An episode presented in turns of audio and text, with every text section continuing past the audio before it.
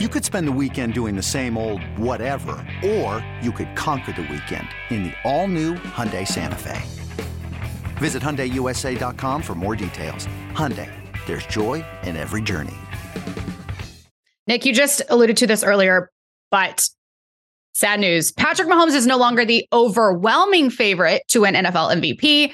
He is still the favorite, however, but he went from minus 160 to plus 125 to win MVP over the weekend. Jalen Hurts is right behind him at plus 175, with Joe Burrow going from plus 1400 to plus 600 with that Bengals win. That's the crazy one that Joe Burrow cut his odds more than 50% just by beating the Chiefs. And it's not like his stat line was crazy good. He was really efficient, but two touchdowns, one on the ground. That's what beating the Chiefs can do for your MVP odds. Like we joke in the Heisman, like you need to have the Heisman moment. That was Joe Burrow's Heisman moment. Ugh, I hate he, that. Well, but it, it, Nick's not wrong. I still think that Mahomes is the favorite to win it because I think he's got a better chance to win out. And with Burrow in particular, it's very hard for Burrow to win the MVP over Mahomes because he's gonna finish behind him in the standings. And for all the stories of overcoming stuff, Mahomes will still have the Tyreek storyline. Burrow doesn't have that. I know that Ja'Marr Chase missed some time, but he still has Ja'Marr Chase and Tee Higgins and they went like they're coming at their peak. Mahomes has more adverse, you know, adversary to, you know, like to to kind of adversity to kind of have that conversation with him. I couldn't get that word out. He had that conversation. adversity. He has he has more of that storyline, Nick, than than anyone else at that point. The guy I think he's actually in trouble against is Hurts. Because mm-hmm. Hurts is really likely at this point to finish with the NFL's number one record. And if any team ever goes 16 and 1 in a regular season, that's damn near a lock to get you the MVP. The advantage Mahomes will have is he might set the single season yardage record and he might do it while throwing 45 touchdowns. So I, I think it's kind of a toss up between those two right now. Burrow just takes the leap for beating Mahomes this week, but I still think it's a two horse race. Yeah, I mean, Mahomes still has uh, all, 350 more passing yards than anybody else in the league. He has five more passing touchdowns than anybody else in the league. But you're right. Hurts is the one that scares you because I don't think that Burrow will have the combination of stats and team success to put him over Mahomes. Like, even if they're comparable, like you're not going to give him the nod. It's that Hurts has 20 passing touchdowns, three interceptions. Oh, and he has nine touchdowns on the ground as well. And as you mentioned, they have been the most consistent team all year long. I wonder this, though. If the stats just remain stable for both those guys, let's make this a two horse race because according to the odds, it basically is. If they just continue on their same trajectory and nobody takes a big step back, nobody has a, a crazy monster game that gives them a leg up on the other one, does Mahomes still get it over Hurts, even if the Eagles end up with two more wins than the Chiefs? I think Ooh. so. I honestly think that the push for the people who vote for this, and there's only 50 people who vote for this, will be if you think that it's a miss, like writers care about this too. The story that is no Tyreek Hill, the thing we didn't want to talk about earlier, will be the thing that gets Mahomes the award. Interesting. Because Jalen Hurts got a new weapon. He got AJ Brown in addition to already being on a very good, like he got more, Nick. Patrick Mahomes got less and took more away from it. Like I, I do think that that will be. I think to me that's the deciding factor if things kind of stay equal the rest of the way. Well, and we know he's ahead, so I think that yeah, individual stats should outweigh end of season record. So it was 2010 when Brady won it with 36 and 4. 36 touchdowns, 4 interceptions. I think it was then in 2017, he won it with 32 and 8. So I'm like, I'm trying to find a statistical comparison for somebody like Jalen Hurts winning it because he's not going to have more touchdowns than Mahomes.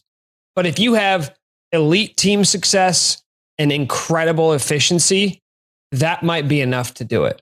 But he would need yeah. to have a moment because if he's behind Mahomes right now, I don't see how he could pass him if Mahomes wins out.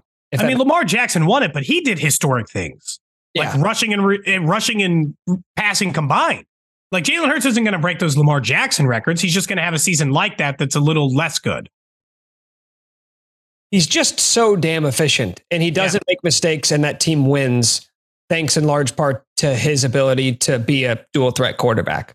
And like, with, sorry, go ahead, Nick. Well, no, I'm just saying like with what he's doing on the ground, he's probably not quite going to get to a thousand yards rushing, but he might have 15 rushing touchdowns to go with 26 passing touchdowns. That's going to be pretty impressive numbers. I think with the games we have left, his numbers are just going to go through the roof. I think this is where he can just really put it up on everyone. And to Cody's point, you're doing it all without your number one wide receiver. You've had to adjust, you've had to you know, move through adversity with all of this these new weapons and and he's doing it really well. So there tend to be narratives for big awards like these. Nick votes for the Heisman if you didn't know that, Kayla. I've heard that a time uh, or two, I think. Know, so Not if you, a big deal. Where, Are you allowed to tell us who you're voting for? Uh, we know the legally. four finalists. He signed an NDA. What? Well, it's like a digital. It's like you you click a box and it's like you agree to this non-disclosure agreement. So have you already voted? I have. Yeah, oh, but you can't you can't tell us. Monday at four o'clock. Yeah, I can maybe tell you secretly, but not officially. So if there's any Heisman people from the Heisman Trust list, I he would never actually tell her. I'm not actually going to tell him, just hypothetically. Crazy. Well, that's very cool. I can't say the same about myself. Maybe someday I'll make it to the uh, MVP voting list. That's that would be cool. exclusive list. Uh, Is it? It's only 50 people. Yeah, there's 870 Heisman voters, but you know what? 8 billion people on the planet, so I'm still part of the elite club. Exclusive Wait, group.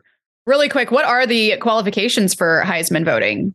I don't know. Just How co- did you get this honor? Exist. I would, yeah, exit college co- uh, cover college athletics in some capacity, which I did. So I did it on a daily basis when I was working in Lawrence. So that's when I got the vote.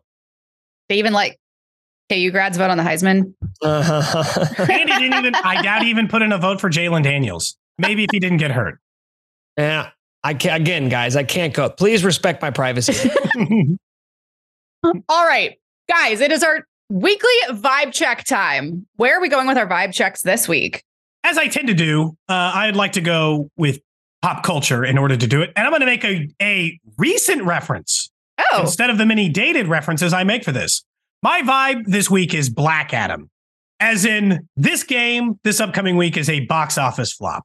That movie is projected to lose 50 to 100 million dollars in the box office. And I was promised fireworks for Chiefs Broncos, Sunday night football late in the season. And I'm not getting any of that.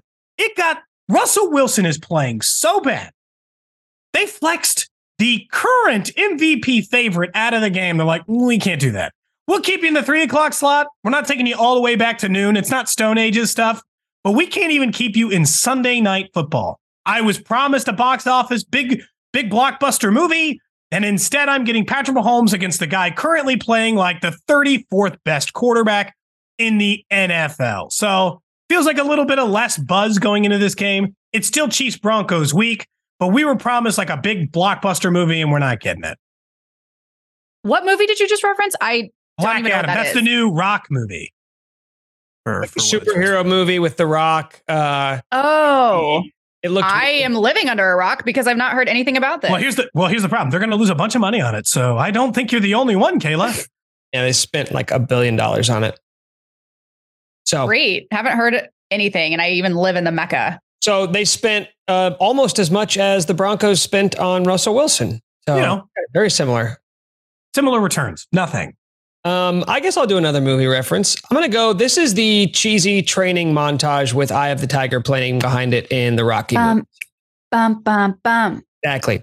That's what the next five games are going to be like for the Chiefs. It's going to be, you can fast forward through them. We don't need any dialogue. We don't need to discuss them. We just put some some highlight music behind it and we watch them because these aren't the games that are going to define the Chiefs season. It's just like, hey, they're going to get back to the lab, they're going to work on some stuff, they're going to get stronger, they're going to get better, and then the real climax of the movie happens when they get to the postseason. There's nothing I mean, we'll find things to talk about over the next 5 games or so. Kayla is exclaiming as if I have offended her or if I stole her. Stole. Oh, wow. Wow, we did it again. We did it again. What was yours going to be?